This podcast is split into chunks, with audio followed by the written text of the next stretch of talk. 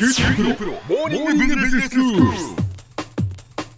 日の講師はグロービス経営大学院の芹沢総一郎先生ですよろしくお願いしますよろしくお願いします。企業変革の難所を社会心理学のサイエンスで乗り越えようということでシリーズでお話しいただいています。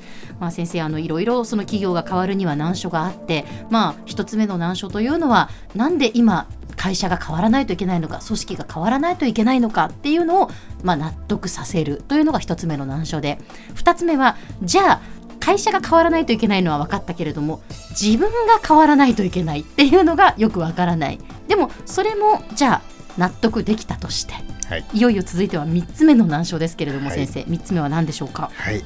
三つ目はですね。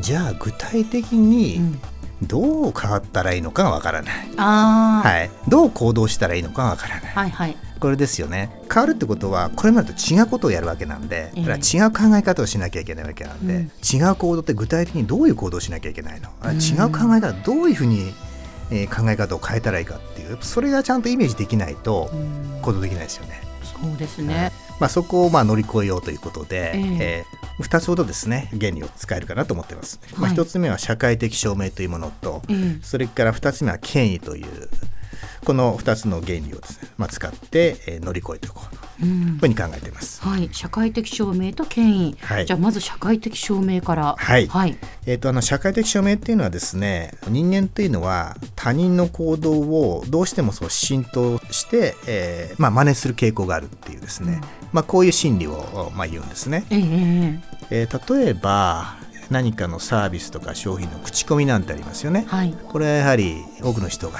それがいいとか好きだとか、うん。まあ、それにものすごく影響されてあ自分も買いたくなるという。うん。こういう心理ですね、ええ。まあ、こういうのは社会的証明って言います。うん、いわゆるこう集団心理みたいなものもそうですか？そうですね。ええ。例えば、えー、とこういうのもそうですよ。とスクランブル交差点に私がですね青になったらいち早くですね真ん中にかけていって、え。えー真ん中に立ってですね空を見上げると。うんうん。そうすると他の人はどういう反応をするか。はあ思わず一緒に空を見上げる気がします。はい。それも実は社会的証明の一つだというふうに言われています、はい。これ理屈じゃないですよね。理屈じゃないですね、はいはい。何かこう見てる人がいたらあ、はい。何かなと思って自分をこう見てしまうっていう、はいはい。ええ。まあ、これをですね一つ利用できるんじゃないかと。あのーよくですねこういう企業変革を推進ししていく時ですね、小さくてもいいんでね早くですねその成果を出して、うん成果を共有することがあとても大事だって言われてるんですね。ほう早く成果を共有するっていうのはまさに社会的証明を使うってことです。誰かがあ新しいその動き方でうまくいったと。うんこういうその実例を事例をですね組織の中に共有することによってあ自分たちもできるとかあ自分たちもやりたいなと、まあ、こういう気持ちにするということですうね。んでこれですね早くですね成果を共有しないと大体組織っていうのはネガティブな情報の方がですね早く流通するんですね。ほうほうほうこれも証明されてますんではいそうならないようにね小さくてもいいんでポジティブな事例を共有することによって他のメンバーがそれによってポジティブな影響を受けると。まあこういう社会的証明の使い方これが必要になってくると。ということは、まあ、誰かがまあ成功事例というか、はい。それがその大きい成功事例じゃなくてもいいので、はい。っていうことですね、はい。小さい成功事例があったら、はい、まあ、それをちゃんとこう会社として利用するっていうことですはい。ね。、そうですね。でさらにですね、えこの社会的証明をこうよりこのお効果的にするにはっていうのも、まあ、いろんな実験が実はあるんですけど、えご自身とタイプが似ている人がえはいやった新しいことと。ええ。それから自分と全然タイプが違う人がやったね。うん。新しいこと、これを見た時に、ええ。小浜さんはどちらの真似をしたくなるかと。もうタイプが似てる人でしょうね。だって自分もやれそうだと思うから。ああそうですね、ははい。いそうですよね。理屈的にはそうでまさにそうなんですね。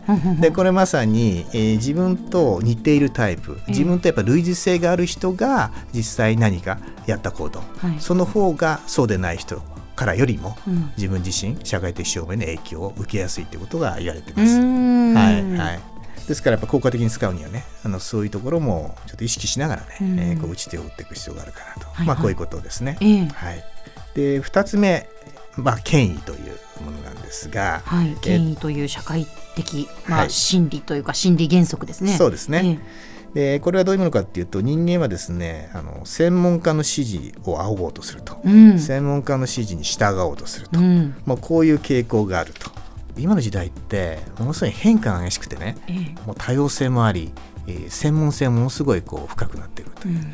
要はこう自分自身が分かっていることってものすごいその少ない小さいこう時代になっていますよね。そうするとまさにそう専門家の意見っていうものが、うん。その影響をやっぱ受けやすいっていうことですよね。うんうんはい。でも逆に言えばそれをまあ意図的にねその経営サイドが使っていくっていうのもその企業のメンバーの意識を変えていくというには有効なのかもしれないと。まあ、企業サイドとしてはじゃあそのそういうその専門家の、まあ、話を聞く会をこう設けるだとか、そうですね。まあセミナーを開くだとかね。そういうことをしてその社員一人一人のはい。意識に働きかけるっていうことですはい。ね。、そうですその通りです。うん。でこれもですね実は面白い実験があって、ええ。まあ専門家の中でもうん。その専門領域においてものすごい自信のありそうなねうん。専門家ほど影響力がありそうに思うじゃないですか。思います。そうですよね。はい、ところがですね必ずしもそういう結果にはなってないですね。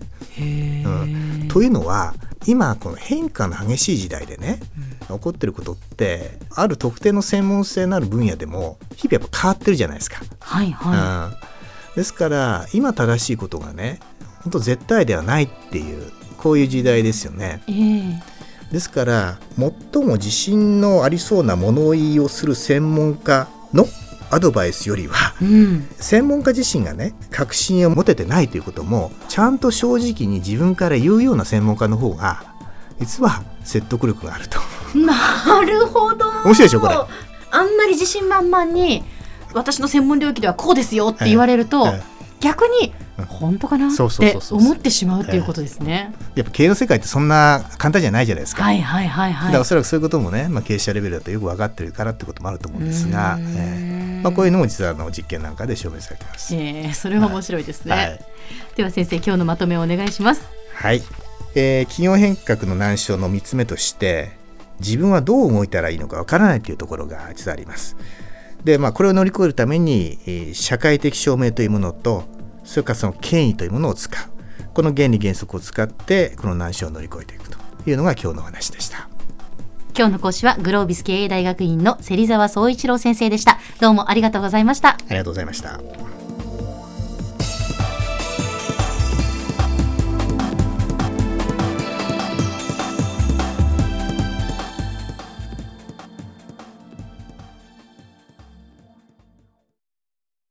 QT プロは通信ネットワーク、セキュリティ、クラウドなど QT ネットがお届けする ICT サービスです九州中に展開した光ファイバー網を基盤に一番身近なビジネスパートナーとして九州の企業自治体の皆様をサポートします。詳しくは QT プロで検索を。